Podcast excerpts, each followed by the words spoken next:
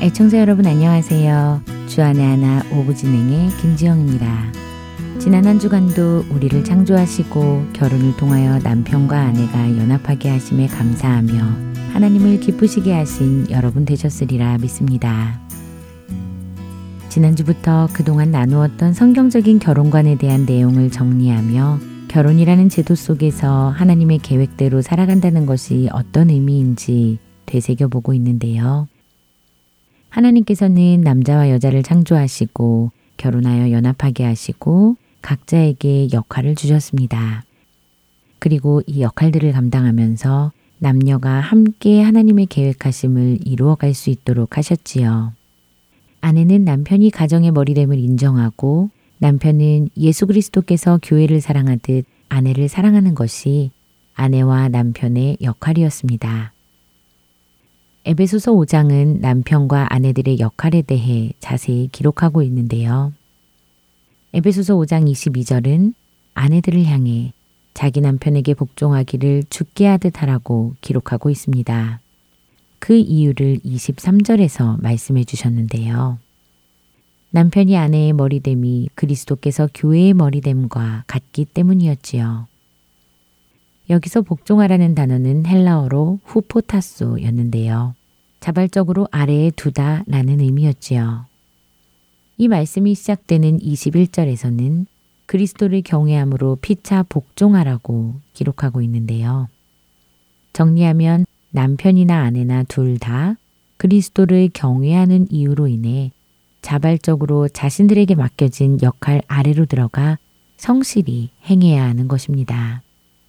또한 에베소서 5장 25절에서 30절 말씀은 남편들의 역할을 기록하고 있는데요. 그리스도께서 교회를 위하여 자심을 주심 같이 아내들을 사랑하라는 것입니다. 교회의 머리이신 예수 그리스도께서는 자신의 목숨을 내어주기까지 몸된 교회의 성도들을 사랑하시고 그들의 연약함을 도와 하나님의 나라로 갈 수 있도록 해주셨습니다. 이처럼 남편들은 희생적이고 무조건적인 사랑으로 아내를 사랑하고 아내의 연약함을 보호하고 채워줌을 통해 하나님께서 가정을 통하여 이루고자 하시는 사역을 온전히 감당해 가야 하는 것임을 말씀드렸습니다. 찬양 한 곡 함께 하시고 계속 이야기 나누겠습니다.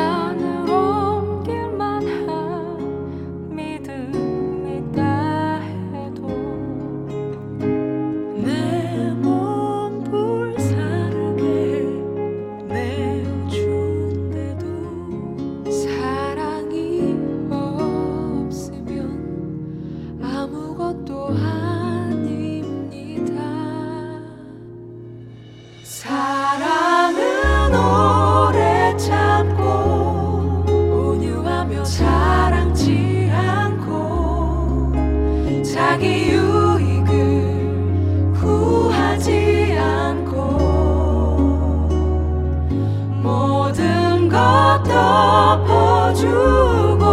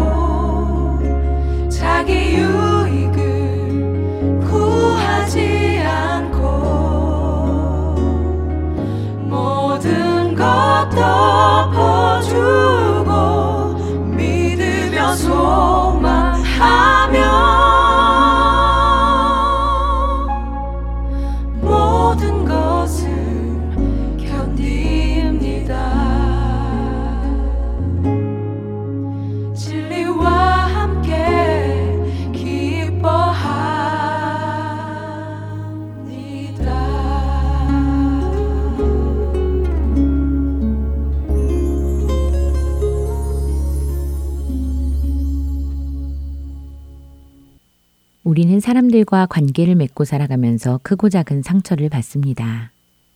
그중 아주 많은 부분은 말 때문이라고 나누었었는데요.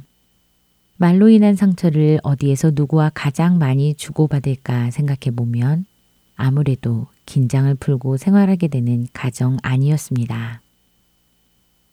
특히나 많은 대화를 주고받으며 삶을 나누는 남편과 아내 사이에서는 크고 작은 상처를 자주 주고받는다고 하였지요. 아내는 공감에 뛰어나고 남편은 상황 분석과 평가에 뛰어나다 보니 자주 말다툼을 하게 되는 것이지요. 야고보서 1장 26절은 우리의 말이 우리의 경건을 나타낸다고 기록하고 있습니다. 또 야고보서 3장 2절 말씀은 말에 실수가 없는 자를 온전한 사람이라고 말씀하고 계십니다. 하나님의 자녀로서 하나님의 말씀에 온전하게 반응하며 살아가고자 노력하는 경건한 사람은 그 말에서 가장 먼저 하나님의 온전하심이 드러나기 때문이지요. 우리가 우리의 결혼 생활을 통해 하나님의 온전하심을 드러내는 길은 남편과 아내가 각자 하나님의 말씀에 온전하게 반응하는 삶을 살아야 한다고 말씀드렸습니다. 건강한 결혼 생활의 시작은 남편과 아내가 건강한 의사소통을 하는 것에서 시작합니다. 건강한 의사소통은 하나님께서 성경을 통해 말씀하신 대화의 방법을 온전하게 지켜가는 삶으로 시작한다고 하였지요. 남편과 아내가 결혼 생활에서 건강한 대화를 하고 있다는 것은 부부가 하나님을 경외하고 하나님의 말씀에 온전하게 반응하며 믿음의 가정을 세워나가고 있다는 증거입니다. 우리는 남편과 아내 사이에 생기는 가치관의 차이를 어떻게 풀어갈지에 대해서도 함께 나누었었는데요. 부부 사이의 가치관의 차이는 자녀 양육의 문제와 경제적인 문제, 식생활 등에서 주로 나타난다고 하였습니다. 첫 번째로 자녀 양육의 문제에서 가치관의 갈등을 겪게 될 때 우리가 우리를 창조하신 하나님의 목적을 매일매일 기억하며 살아간다면 우리는 하나님의 자녀로서의 가치관과 부모로서 자녀를 향한 가치관을 어떻게 정립하며 살아가야 하는지를 결정할 수 있을 것이라고 말씀드렸습니다. 하나님께서는 자신의 영광을 위하여 사람을 창조하시고 구원하셨습니다. 그러므로 하나님의 자녀된 우리는 그분의 목적을 기억하며 우리의 마음과 생각을 그 목적에 맞추어 살아가야 합니다. 다시 말해, 우리의 삶의 가치관을 창조주이신 하나님의 계획하심과 사랑이 기록된 성경 말씀에 맞추어야 하는 것이지요. 부모된 우리는 우리에게 허락하신 자녀들에게 하나님의 말씀을 가르치며 성경적 가치관을 정립하며 자라날 수 있도록 양육해야 합니다. 하나님께서는 그 책임을 결혼을 통하여 믿음의 가정을 세워가는 남편과 아내에게 주신 것입니다. 두 번째로는 부부 사이에 일어날 수 있는 경제권의 문제였는데요. 경제 문제는 대부분 그 문제에서 끝나지 않고 부부간의 다른 모든 영역에도 그 영향을 미치기 때문에 우리가 결혼 생활에서 깊이 고민해 보아야 할 문제라고 하였습니다. 그런데 우리는 먼저 남편과 아내 사이에 일어나는 경제권의 다툼이 어디에서부터 시작된 것인지를 알아야 한다고 말씀드렸는데요. 부부의 마음이 부부의 경제 활동이 어디에 중심을 두고 있는가를 점검해야 하는 것이지요. 하나님께서는 자녀된 우리가 돈에 대해 바른 관점을 갖기 원하십니다. 그리고 우리가 우리에게 허락하신 돈, 경제력을 바르게 사용할 때 우리의 필요 또한 채우시겠다고 약속하셨지요. 마태복음 6장 33절의 말씀에는 먼저 하나님의 나라와 그의 의를 구하는 자들에게 그들의 필요를 채우신다고 약속하셨습니다. 남편과 아내 앞에 놓인 경제적인 문제 앞에서 다툼 앞에서 하나님께서 채워주신다 약속하신 그 약속을 바라볼 수만 있다면 부부는 염려하지 않을 수 있을 것입니다. 우리가 누리는 모든 것은 하나님으로부터 왔고 우리의 경제권은 하나님께 있기 때문이지요. 남편과 아내가 해야 할 일은 누가 경제권을 갖느냐의 문제가 아니라 하나님께서 허락하신 경제력을 어떻게 사용하느냐를 고민해야 한다고 말씀드렸습니다.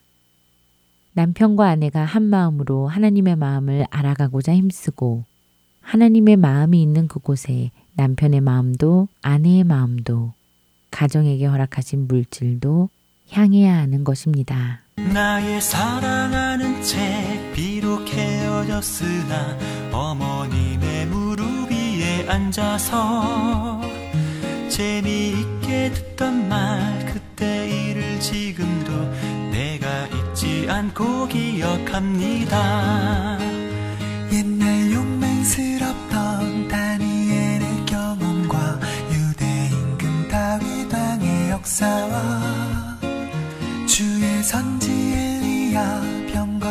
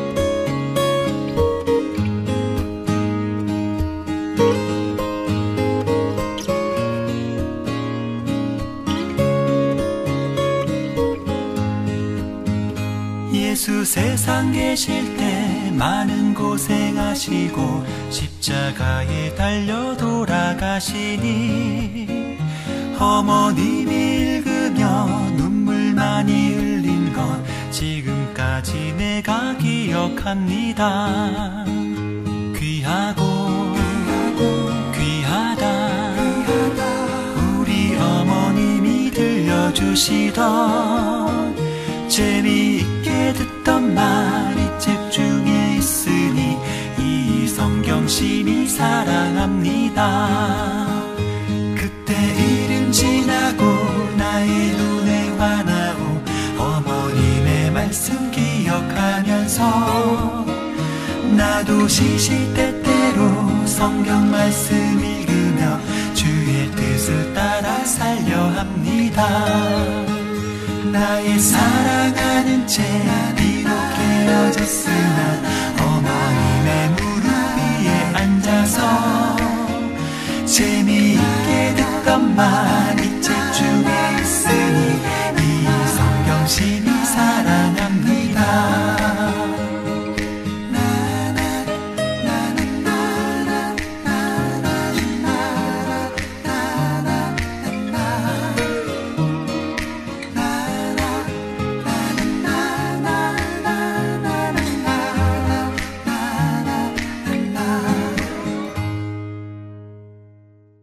이어서 김민석 아나운서가 낭독해드리는 오스왈드 챔버스의 주님은 나의 최고봉으로 이어드립니다.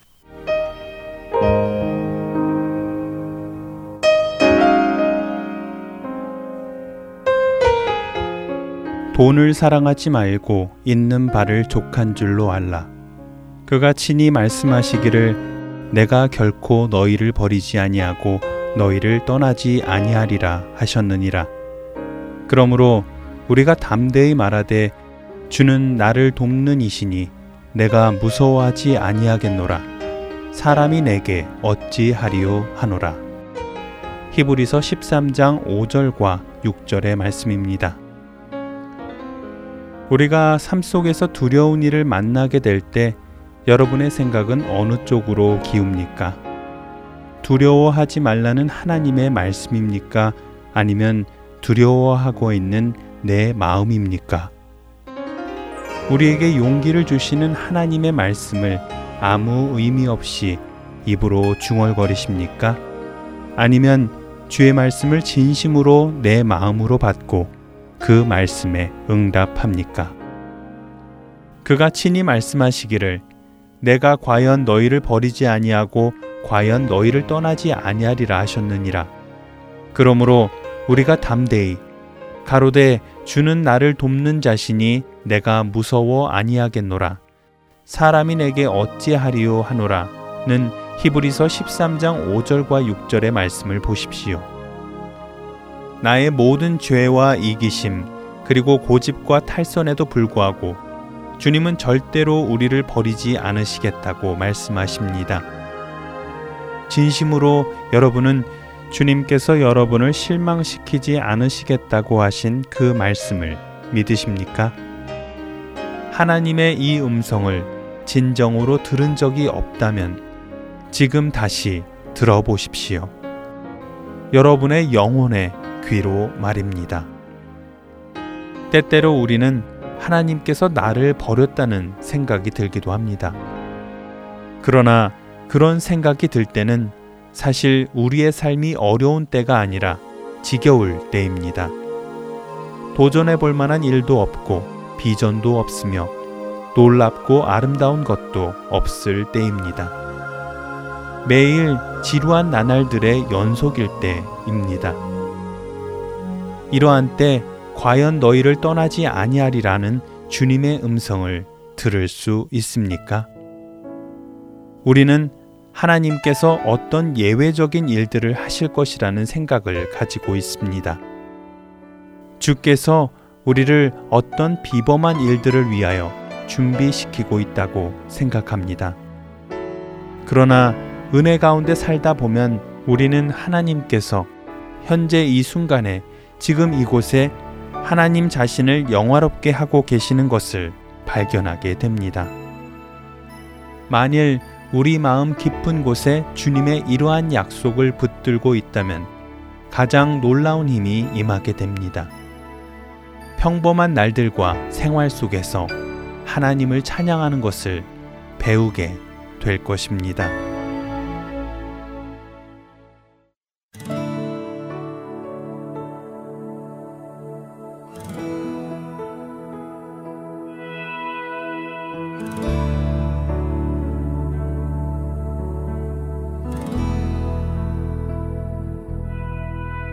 주님 말씀하시면 내가 나가리다. 주님 뜻이 아니면 내가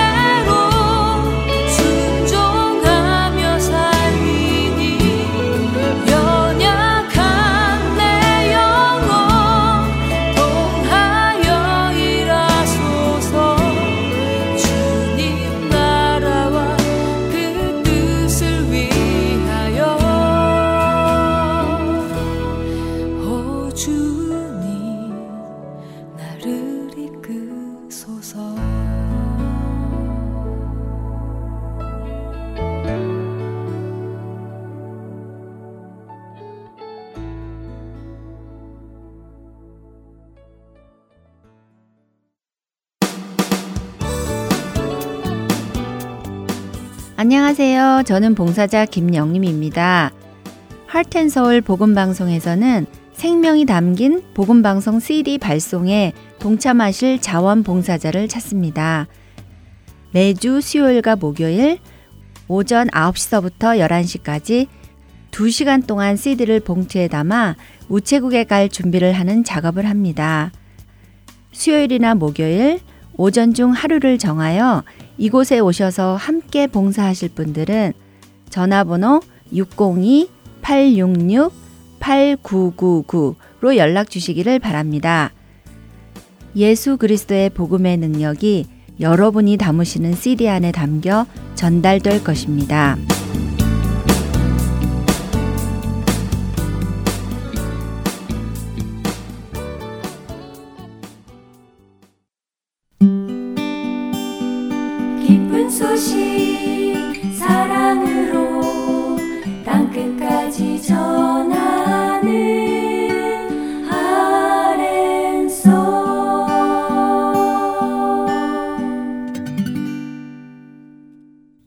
시리즈 설교로 이어드립니다.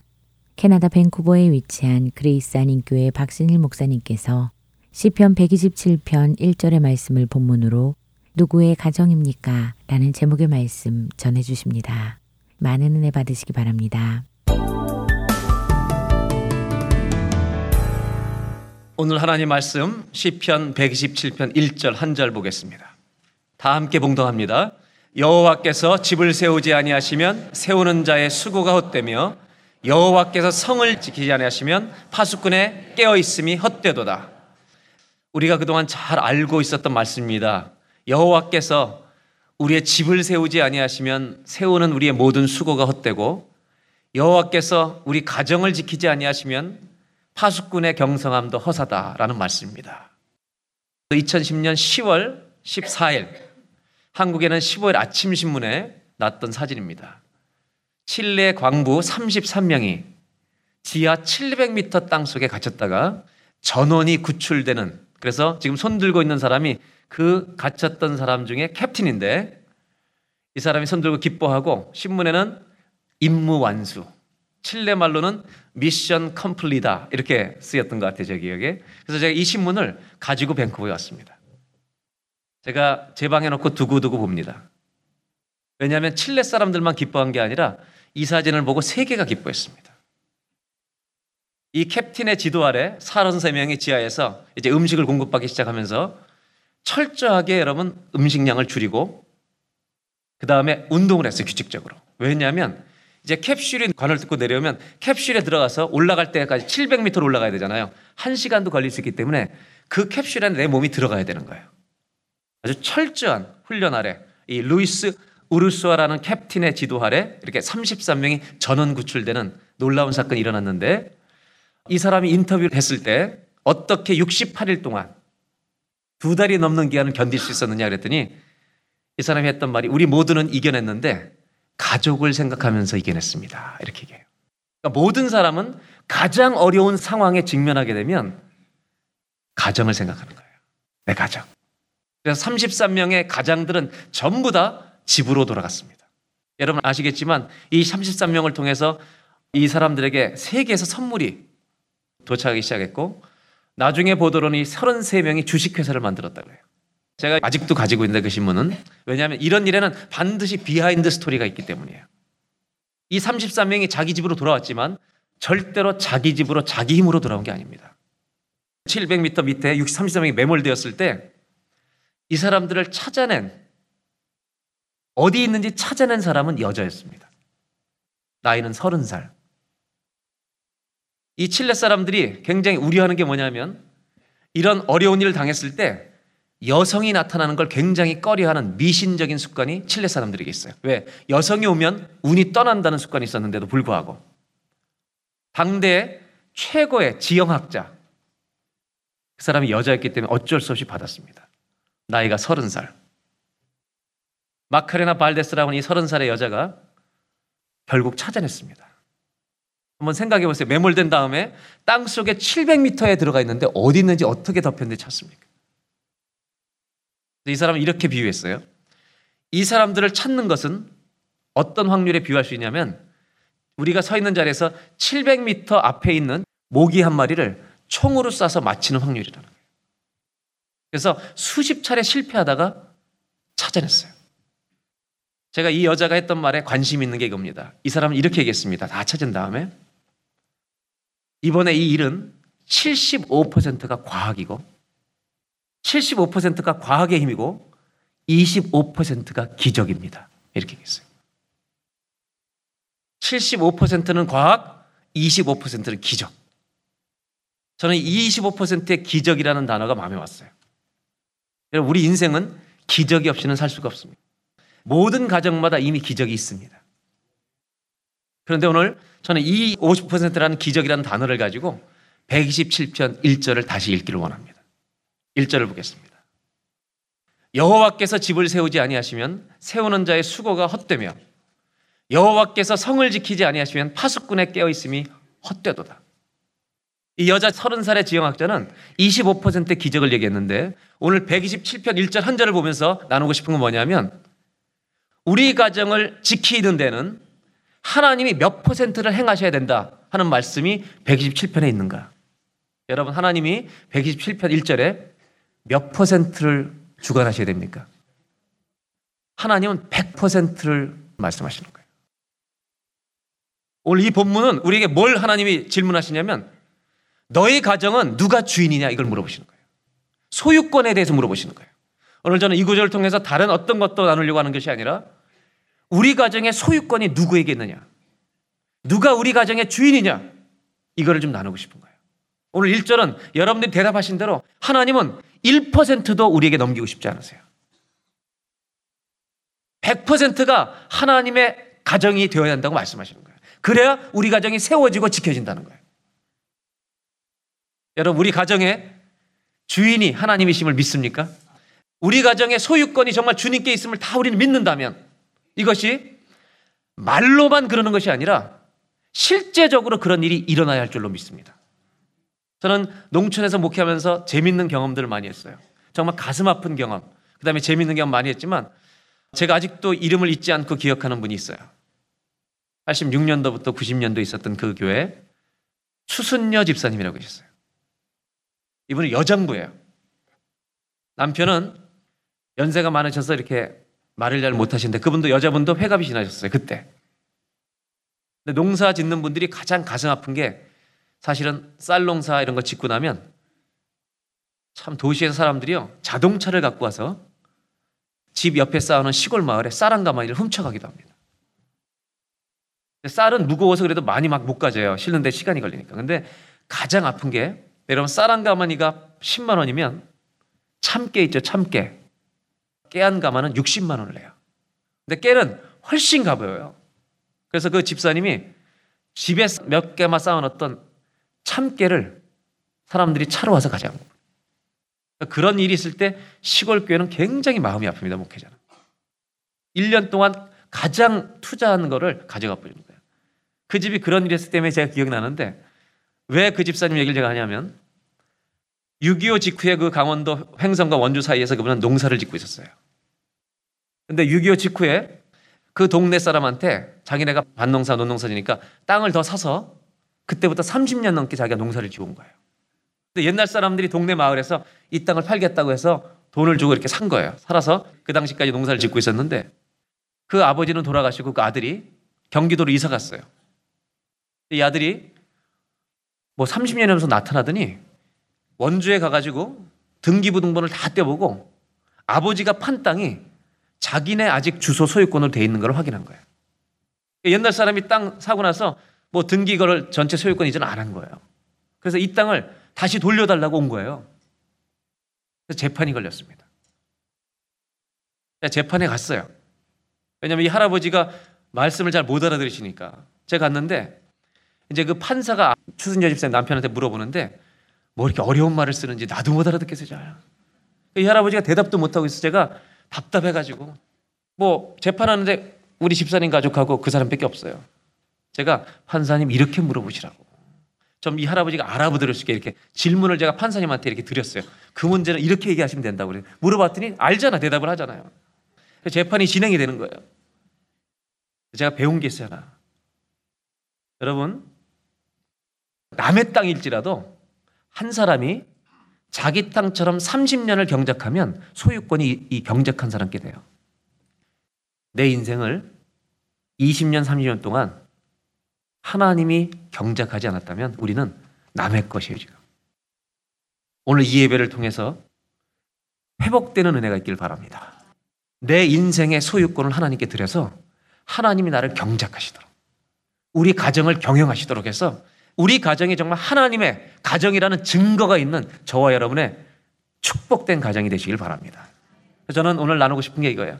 우리 가정이 하나님의 소유권을 인정한다면 적어도 이론이 아니라 실제가 된다면 하나님의 소유권을 인정하는 가정에는 세 가지의 동사는 가지고 살아야 된다. 성경에 여러 가지 동사가 있지만 이 세 가지의 동사가 있으면 우리는 하나님이 우리의 주인이라는 걸 인정하는 것이다. 첫 번째로 시편의 다른 말씀을 읽고 말씀을 드리겠습니다. 시편 121편 1절로 2절 두 절만 다 같이 읽겠습니다. 내가 산을 향하여 눈을 들리라 나의 도움이 어디서 올까? 도움이 어디서 온대요?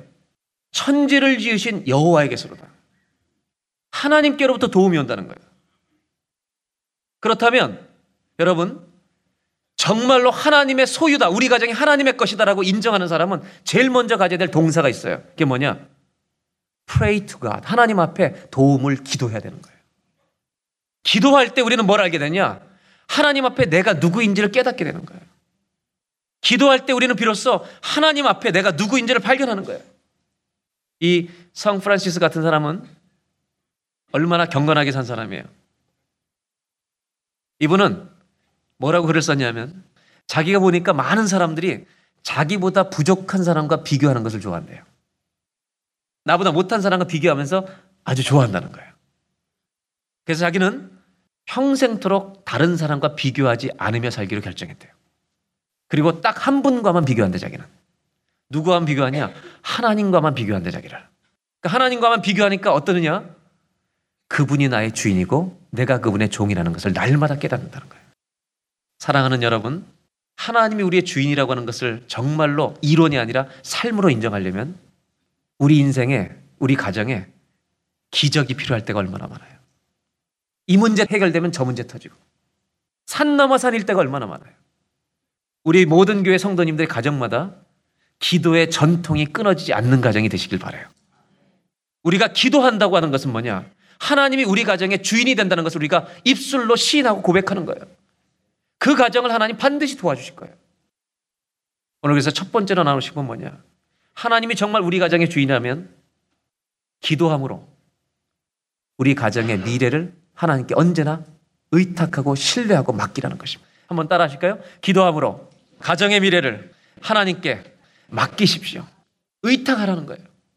성경에 이스라엘의 한 가정의 이야기가 나옵니다. 이 가정도 이런 어려운 일이 있었던 거예요. 한번 보겠습니다. 출애굽기 2장에 레위 가족 중에 한 사람이 가서 레위 여자에게 장가를 들어서 결혼을 합니다.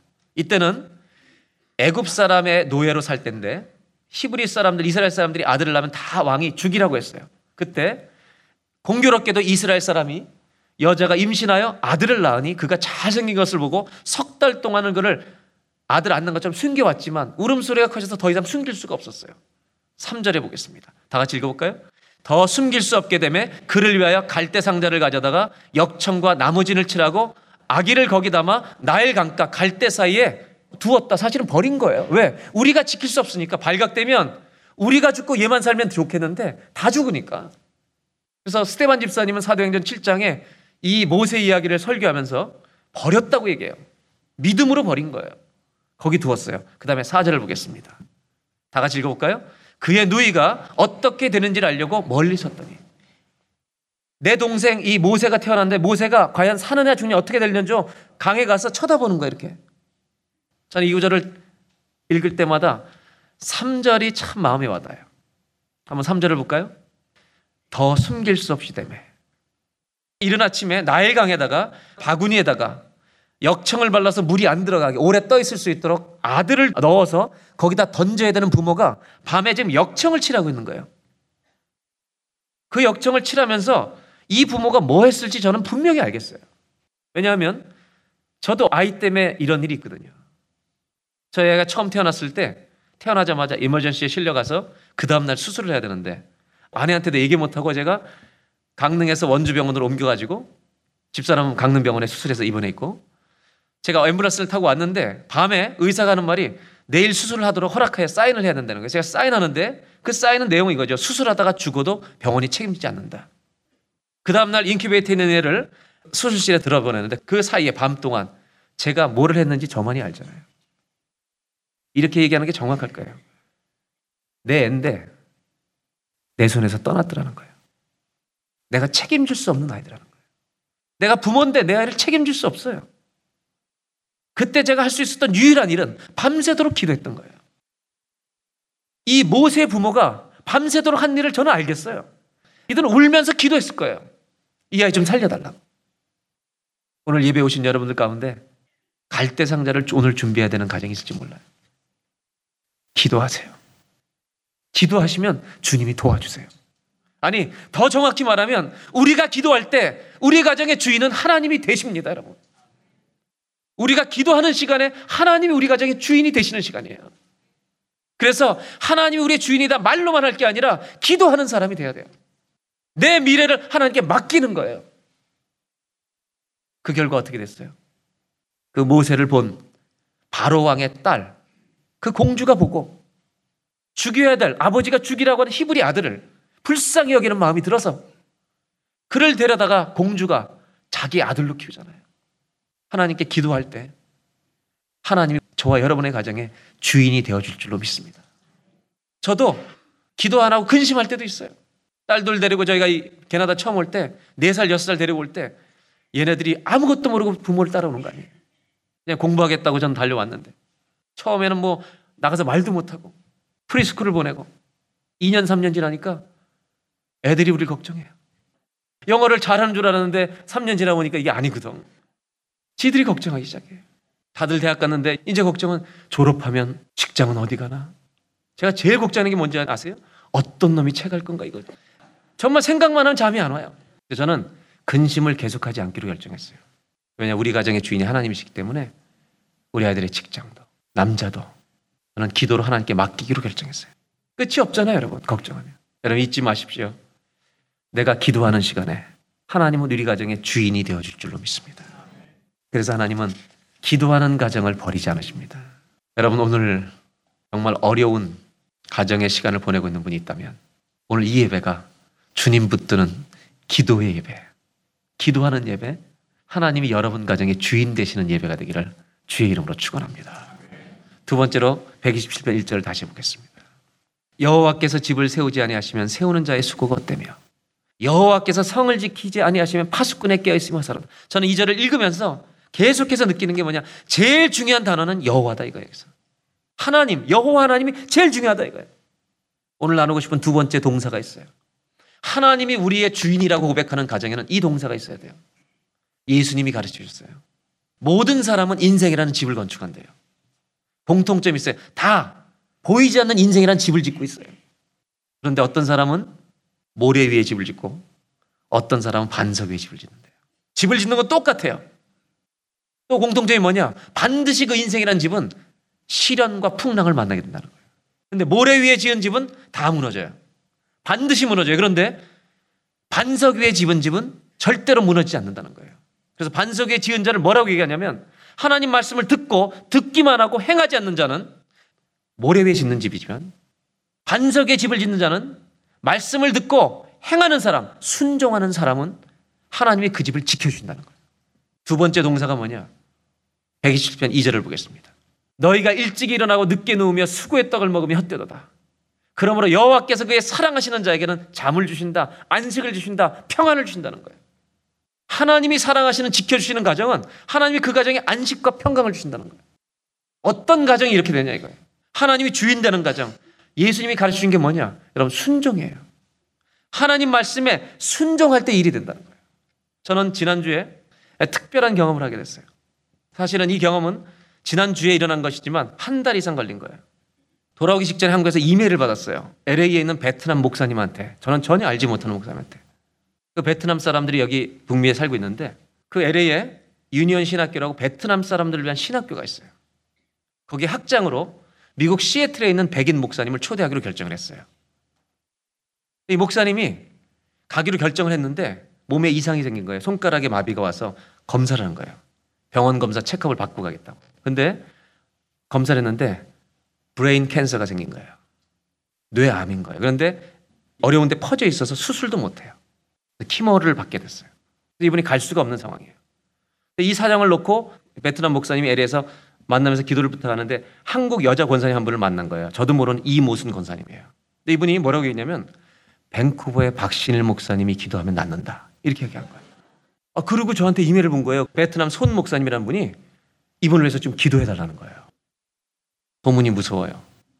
여러분 아시지만 뭐 제가 무슨 신유 연사 받아서 환자 다 나한테 오라 이런 이런 사람 아니잖아요.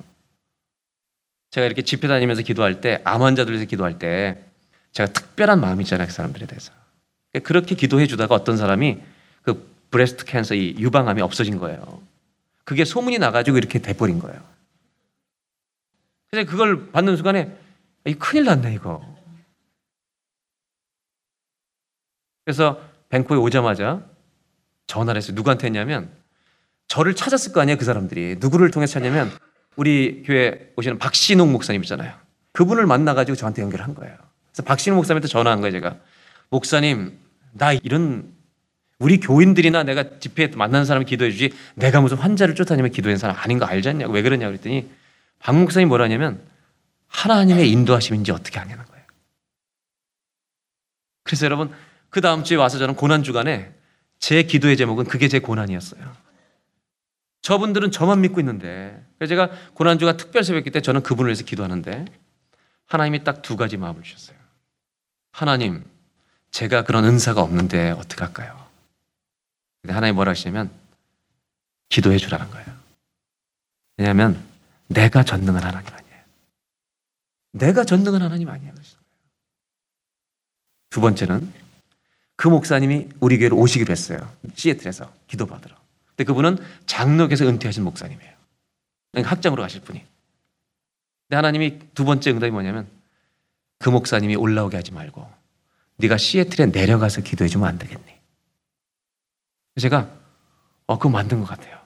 새벽기도 끝나자마자 제가 이제 집사람하고 집으로 가면서 이 얘기를 나눴더니 집사람이 뭐라 하냐면 거기 가서 기도하는 게 정말 맞는 것 같아요. 겸손한 마음으로 가라는 거죠. 그래서 제가 이 얘기를 아무한테도 못 나누고 우리 교육자들하고만 나눈 거예요. 기도 부탁을 했어요. 하나님이 가라 그러시는데 가야 될 것 같더니 우리 교육자들 전부 다 100%가 내려가서 기도하는 게 맞는 것 같아요. 그리고 그분이 키모를 다 마칠 때까지 기다린 다음에 이제 시간이 난 게 지난주 수요일이었어요. 집사람하고 그 주소를 받아서 내비게이션을 딱 찍었는데 250km가 넘는 거예요. 왕복 500km가 넘는 길을 제 아내와 둘이 출발한 거예요. 수요일 날 그 목사님 댁에 도착했어요. 도착했는데 그곳에 시애틀에 있는 베트남 목사님 한 분을 초대해서 이분과 10년 이상 교제한 이 목사님은 베트남에서 복음을 전하다가 그래서 5년 동안 감옥에 수감되었던 분이에요. 그래서 미국으로 오셔서 미국에서 베트남 교회를 개척해서 목회하신 분이에요. 근데 이분이 LA에 있는 그 베트남 목사님하고 다 아는 거예요. 근데 이분이 왜 왔냐면 초대를 받아서 왔는데 같이들 기도하고 있었대요. 앉자마자 이제 소개를 하는데 그 목사님은 장로교에서 은퇴하신 목사님이고 사모님이 제일 궁금한 게 뭐냐면 저보고 교단이 어디냐요. 네, 머리는 베니인 같고 이러니까 그래서 제가 제가 캐리스메틱한 사람도 아니고 저는 한국에서는 감리교단의 백그라운드를 가지고 아버님도 목사님이고 이렇게 얘기를 하고 지금은 독립교를 합니다 했더니 사모님이 안심을 하시는 것 같아요. 왜냐하면 그런 거를 추구해 본 적이 없는 장로교 목사님이니까.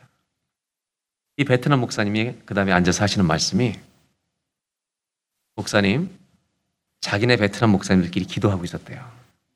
만약에 이 패스터 박이라는 박 목사가 이 목사님 집에 내려와서 기도하면 하나님이 보내주신 줄로 알겠다는. 자기들이 그렇게 기도하고 있었대요. 그래서 우는 거예요, 이분이. 그러니까 저는 그 얘기를 들으면서 제 아내와 저도 전율이 일어나는 거예요. 성령님은 한 분이라는 걸 깨달았어요. 우리는 지금 기도해 주는 것도 잊어버리고 그거에만 우리는 만족해 가지고 그냥 올 뻔했어요. 그리고 이 목사님도 이런 성령 역사를 뭐 체험하거나 믿어본 적이 없는 분이에요. 기도를 했어요.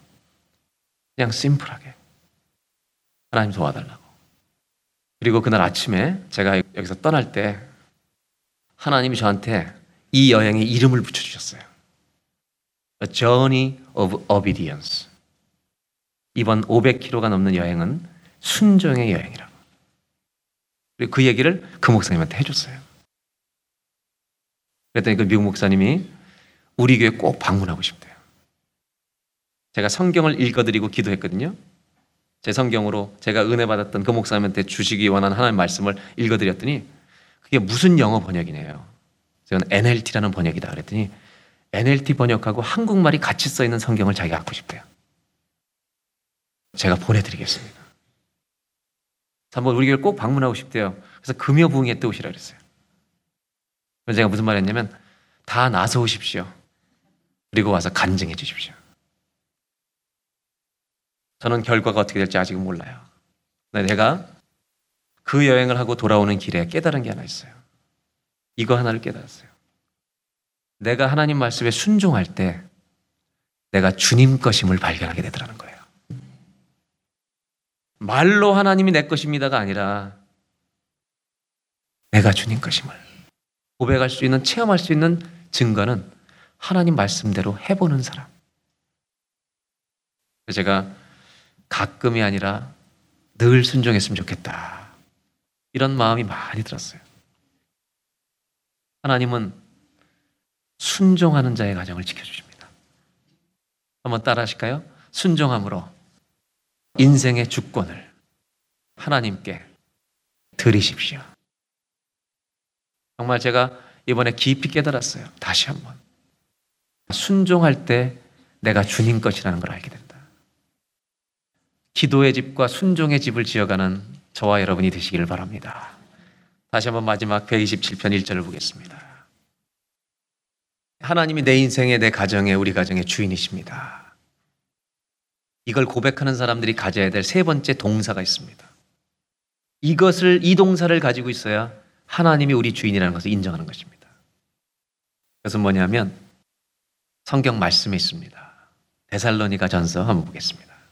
다 같이 읽어볼까요? 범사에 감사하라. 이것이 그리스도 예수 안에서 너희를 향하신 하나님의 뜻이니라. 하나님이 우리 인생의 주인임을 고백하는 사람은 반드시 가져야 될 동사가 있어요. 그건 뭐냐면 내 지금 처한 상황에 대해서 감사할 줄 알아야 돼요. Give thanks in all circumstances. 그게 무슨 말이냐? 상황을 보면 감사할 수 없지만 그 상황을 하나님이 컨트롤, 하나님이 통제하고 계신다는 걸 믿으면 감사할 수 있어요. 내 인생의 지금 상황을 하나님이 다스리고 계시다. 감사는 하나님이 나의 주인임을 고백하는 겸손의 표현이에요. 저는 지난주에 한 셀을 방문했는데, 근데 이 셀 리더가 참 재미있으세요. 믿음으로 막 사시는 분인데, 이분이 지금 70이 되셨는데 남편하고 싸워 보신 적이 없대요. 단 한 번도. 그 이유는 뭐냐면 남편한테 대든 적이 없대요. 그래서 그 세론들이 설마 설마 했는데 진짜 그렇게 사는 거예요. 믿음으로 사시는 거예요. 근데 그 셀은 남자들이 전부 다 100% 교회를 안 나와요. 그게 기도 제목이지. 이 권사님 뭐라 그러냐면 딸이 여기 오신 지가 오래되신 분 20년이 넘으신 분인데 딸들이 비가 많이 오니까 아 오늘 또 비 오네 이러잖아요. 그러면 이 권사님이 그러신대요. 야 비도 하나님이 주신 건데 왜 불평하니 니가? 이거를 세론들이 또 배운 거예요. 어떤 세론이 자기 딸이 오늘 또 비 오네 그래서 그랬대요. 야 비도 하나님이 주시는 건데 넌 왜 불평하니? 딱 이러고 나서 자기가 놀란 거예요. 내가 이런 말을 하다니. 또 그 애는 얼마나 놀랐겠어요. 우리 엄마가 이상한 말을 다 하네. 닮아가는 거예요. 빚뿐이겠어요? 우리가 직면하고 있는 얼마나 많은 아픔들이 있어요. 상황을 보면 얼마나 우리가 먹구름이에요. 근데 하나님이 주인임을 고백하는 가정에는요, 감사가 있어요. 왜? 하나님이 이것을 다스리고 있음을 믿기 때문에. 한번 따라 하실까요? 감사함으로 모든 상황이 하나님 안에 있음을 신뢰하십시오. 저는 우리 교회 모든 성도님들이 세 가지의 집을 잘 졌으면 좋겠어요. 하나는 기도의 집. 두 번째는 순종의 집. 세 번째는 감사의 집. 그래서 이 집을 져서 잘 건축해서 하나님이 지켜주시는 저와 여러분의 가정 되시기를 주의 이름으로 축원합니다.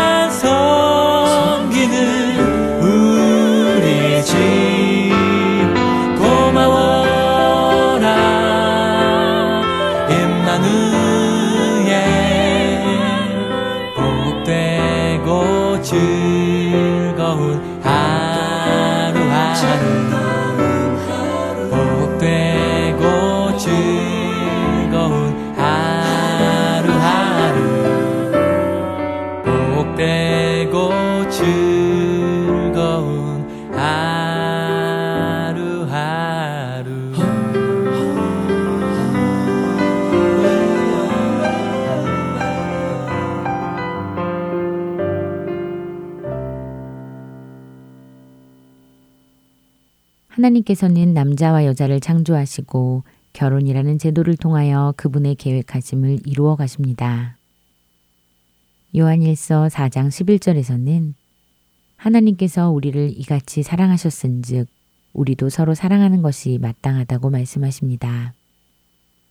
우리의 사랑의 시작이 하나님이시고 예수 그리스도를 믿는 믿음으로 하나님께 속한 자들은 마땅히 그 사랑을 행해야 한다는 것이지요. 또한 하나님께서는 에베소서 5장 22절에서 33절의 말씀을 통해 예수 그리스도와 교회의 관계를 통해 우리가 만들어 가야 하는 가정의 모습을 보여주셨는데요. 말씀은 남편들을 향해 그리스도가 교회를 사랑한 것처럼 아내들을 사랑하라고 말씀하십니다. 남편들이 아내들에게 행해야 할 사랑이 바로 하나님께서 우리에게 보여주신 무조건적이며 자기 희생적인 사랑인 것입니다. 아내들 역시 마찬가지라고 말씀드렸지요. 예수 그리스도께서 하나님께 순종함으로 인하여 하나님의 사랑을 완성시키셨듯이 아내들은 남편에게 순종함으로 인해 남편들이 아내들을 향해 하나님의 사랑을 완성시켜 나갈 수 있도록 해야 하는 것입니다. 예수 그리스도를 믿고 하나님에게 속한 우리는 마땅히 하나님께서 보여주신 사랑을 행해야 합니다. 우리가 지금껏 배우자를 향했던 사랑이 우리의 기준에서 행했던 사랑이었다면 이제 우리는 과감히 배우자를 향하여 하나님의 기준에 맞추어 하나님께서 베풀어 주신 사랑을 나누며 믿음의 가정을 만들어 나가야 할 것입니다. 그동안 성경에서 말씀하시는 남편과 아내의 역할, 또 부부가 함께 세워나가야 할 가정의 모습에 대해서 함께 나누었는데요. 잘 정리가 되셨나요?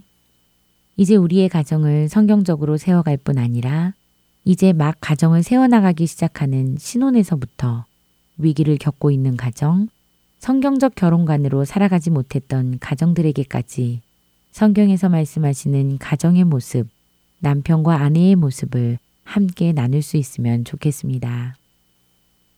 그동안 함께 해주신 애청자 여러분들께 감사드립니다. 믿음의 가정을 세워감을 통해 하나님의 사랑과 계획하심을 증거하는 여러분 되시기 바라며 주안의 하나 오부 여기에서 마치겠습니다. 지금까지 구성과 진행의 김지영이었습니다. 안녕히 계세요.